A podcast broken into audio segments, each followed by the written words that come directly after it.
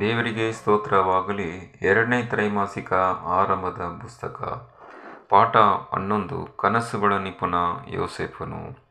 ಮಂಗಳವಾರ ಪಾಠದಲ್ಲಿ ಯಹೋದಿಯನು ಮತ್ತು ತಮರಳು ಬಗ್ಗೆ ನಾವು ಧ್ಯಾನ ಮಾಡೋಣ ಪ್ರಿಯರಿ. ಆದಿಕಾಂಡ ಮೂವತ್ತೆಂಟನೇ ಅಧ್ಯಾಯದಲ್ಲಿ ಯೂದನು ಮತ್ತು ತಮರುಳು ಬಗ್ಗೆ ಬರುವ ಒಂದು ಘಟನೆ ಇಲ್ಲಿ ಯಾವುದೇ ಒಂದು ಘಟನೆ ಬಂದರೂ ಸಹ ಎಲ್ಲವೂ ದೇವರ ವಾಕ್ಯವು ಪ್ರಿಯರಿ. ಇಲ್ಲಿ ಕಾರಣಗಳು ಇದೆ ಪ್ರಿಯರಿ. ಯೋಧನು ಮತ್ತು ತಮರುಳ ಬಗ್ಗೆ ಹೇಳುವಾಗ ಇಲ್ಲಿ ಇರುವ ಒಂದು ಆತ್ಮಿಕ ಅರ್ಥಗಳನ್ನು ನಾವು ಚರ್ಚೆ ಮಾಡಬೇಕಾಗಿದೆ ಪ್ರಿಯರಿ. ಇಲ್ಲಿ ಯೂದ ಮತ್ತು ಕಾನಾನ್ ದೇಶಕ್ಕೆ ಹೋಗುವ ಒಂದು ದೃಶ್ಯ ಕೂಡ ಬರುವಾಗ ಇಲ್ಲಿ ಕಾರಣಗಳು ಏನಂತ ಹೇಳಿದ್ರೆ ಯೂದನು ಅವರು ಮಾಡಿದ, ಅವರ ಸಹೋದರು ಮಾಡಿದ ಒಂದು ಕಾರ್ಯಗಳು, ದ್ವೇಷ ಮತ್ತು ಕೆಟ್ಟತನಗಳನ್ನು ನೋಡಿ ಅವನು ಇಷ್ಟವಾಗಿಲ್ಲ ಪ್ರಿಯರಿ. ತನ್ನ ಕಿರಿಯ ಸಹೋದರನಾದ ಯೋಸಫಿನ ಮೇಲೆ ತೋರಿಸಿದ ಅವ್ರ ಸಹೋದರ ಒಂದು ಸ್ವಭಾವ, ಗುಣಲಕ್ಷಣಗಳನ್ನು ನೋಡಿ ಅವನು ಇಷ್ಟಪಡದೆ ಮತ್ತು ತನ್ನ ಕಿರಿಯ ಮಗ ಸಹೋದರಾದ ಯೋ, ಯೋಸೆಫನ ಮೇಲೆ ನೋ, ತೋರಿಸಿದ ಮತ್ತು ಅವನಿಗಾದ ಒಂದು ಸ್ಥಿತಿಯಲ್ಲಿ ಬೇಸರಪಟ್ಟು ಅವನು ಕಾನಾನ್ ದೇಶಕ್ಕೆ ಹೋಗುವುದನ್ನು ಸಹ ನಾವು ನೋಡಬಹುದು ಪ್ರಿಯರಿ.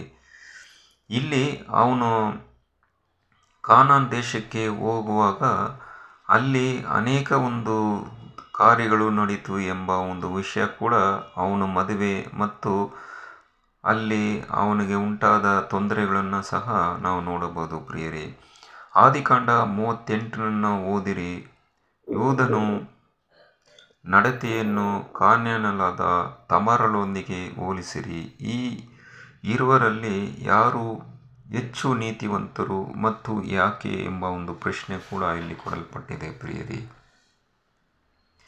ಇಲ್ಲಿ ಯಹೋದನು ಓರ್ವ ಕಾನೂನು ಸ್ತ್ರೀಯನ್ನು ಮದುವೆ ಕಾ, ಮಾಡಿಕೊಂಡ ಕೂಡಲೇ ಆಕೆಗೆ ಮೂರು ಮಕ್ಕಳು ಹುಟ್ಟುತ್ತಾರೆ ಪ್ರಿಯರಿ. ಮೊದಲನೇ ವ್ಯಕ್ತಿ ಏರ್, ಓನನ್ ಮತ್ತು ಶೈಲಾ ಎಂಬ ಮೂರು ಮಕ್ಕಳು ಹುಟ್ಟುತ್ತಾರೆ ಎಂಬ ಒಂದು ದಾಖಲೆ ಕೂಡ ಇಲ್ಲಿ ಕೊಟ್ಟ ಕೊಡಲ್ಪಟ್ಟಿದೆ ಪ್ರಿಯರಿ. ಮೂವರು ಗಂಡು ಮಕ್ಕಳು ಮತ್ತು ಯೂದನು ಚೊಚ್ಚಲ ಮಗನಾದ ಏರೆಗೆ ತಮರನ್ನು ಹೆಂಡತಿಯಾಗಿ ಕೊಟ್ಟನು ಪ್ರಿಯರಿ.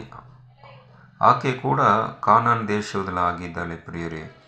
ತನ್ನ ವಂಶವು ಮುಂದುವರಿಯಲು, ಆದರೆ ಅವನು ಮಾಡಿದ ಒಂದು ದುಷ್ಟತನದಿಂದ ದೇವರು ಏರನ್ ಮತ್ತು ಅವನ ತಮ್ಮನಾದ ಓನನನ್ನು ಕೊಂದದಿಂದ ಯೂದನು ಆತಳಿಗೆ ತನ್ನ ಕೊನೆಯ ಮಗನನ್ನು ಶೀಲೆಯನ್ನು ಮದುವೆ ಮಾಡಿಕೊಡುವಂತ ಮಾತು ಕೊಡುತ್ತಾನೆ ಪ್ರಿಯರಿ. ಆದರೆ ಕೆಲವು ದಿವಸಗಳು ಆದ ಮೇಲೆ ಆ ಮಾತನ್ನು ಯಹೋದನ್ನು ಮರೆತು ತಾನು ಕೊಟ್ಟ ಮಾತನ್ನು ಮರೆತು ತನ್ನ ಹೆಂಡತಿಯ ಸಾವನ್ನು ನೋಡಿದ ಮೇಲೆ ಅವನು ಆ ಒಂದು ತಮರಲ್ಲಿ ಕೊಟ್ಟ ಮಾತನ್ನು ಮರೆತು ಬಿಟ್ಟನು ಪ್ರಿಯರಿ. ಆ ಒಂದು ಒತ್ತಾಯದಿಂದ ಈ ಒಂದು ಕಾರ್ಯಗಳನ್ನು ನೆರವೇರಿಸಿಕೊಳ್ಳುವುದಾಗಿ ತಮರಳು ಒಂದು ವಿಷಯವಾಗಿ ಒಂದು ಪ್ರಯತ್ನವನ್ನು ಇಲ್ಲಿ ಮಾಡುತ್ತಾಳೆ ಪ್ರಿಯರಿ.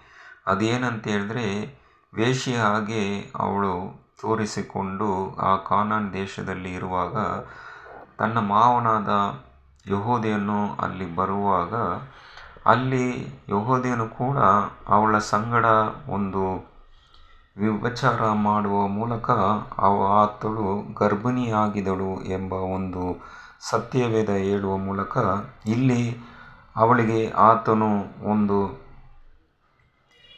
ಮುದ್ರೆ, ದಾರ ಮತ್ತು ಕೈಕೋಳನ್ನು ಕೊಡುವ ಮೂಲಕ ನಂತರ ಒಂದು ಹಾಡನ್ನು ಕಲಿಸಿಕೊಡುವಂತೆ ಒಪ್ಪುತ್ತಾನೆ ಪ್ರಿಯರೇ. ಯಹೋದೇನು ಆಕ, ಆಕೆಯು ಗರ್ಭಧರಿಸಿಕೊರುವಾಗ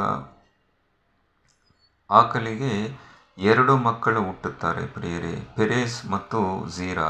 ಹೇಗೆ ಈಸಾಕನು ಮತ್ತು ಯಾಕೋಬನು ಎರಡು ಮಕ್ಕಳು ಹುಟ್ಟುವ ಒಂದು ರೆಬೆಕಳಿಗೆ ಹುಟ್ಟಿದ ಆ ಒಂದು ಸ್ಥಿತಿಯಲ್ಲಿ ಕೂಡ ಇದೇ ರೀತಿಯಲ್ಲಿ ಇಬ್ಬರು ಮಕ್ಕಳು ಹುಟ್ಟುವಾಗ ಪೆರೇಸ್ ಅಂದರೆ ಬೀದಿಸಿಕೊಂಡು ಬಂದದ್ದು ಎಂಬ ಒಂದು ವಿಷಯ ಇಲ್ಲಿ ಅರ್ಥ ಕೊಡುತ್ತದೆ ಪ್ರಿಯರೇ.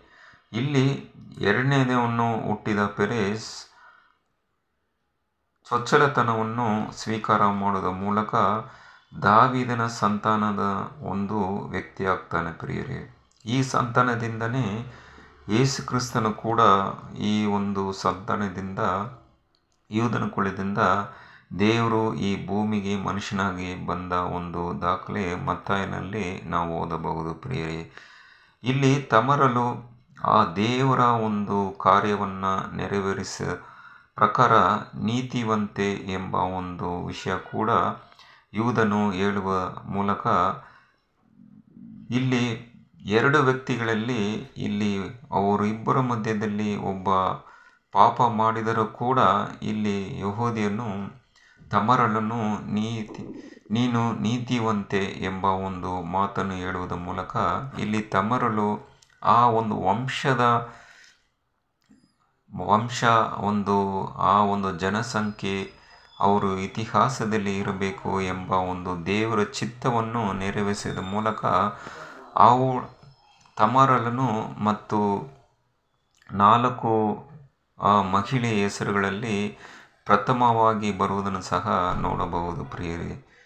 ರೂತಲು ಮತ್ತು ರಾಹೇಬ್ ಮತ್ತು ಉರಿಯನ ಹೆಂಡತಿ ಇವರ ಮಧ್ಯದಲ್ಲಿ ಪ್ರಥಮವಾಗಿ ತಮರಲು ಬರುವುದನ್ನು ಸಹ ನೋಡಬಹುದು ಪ್ರಿಯರೇ.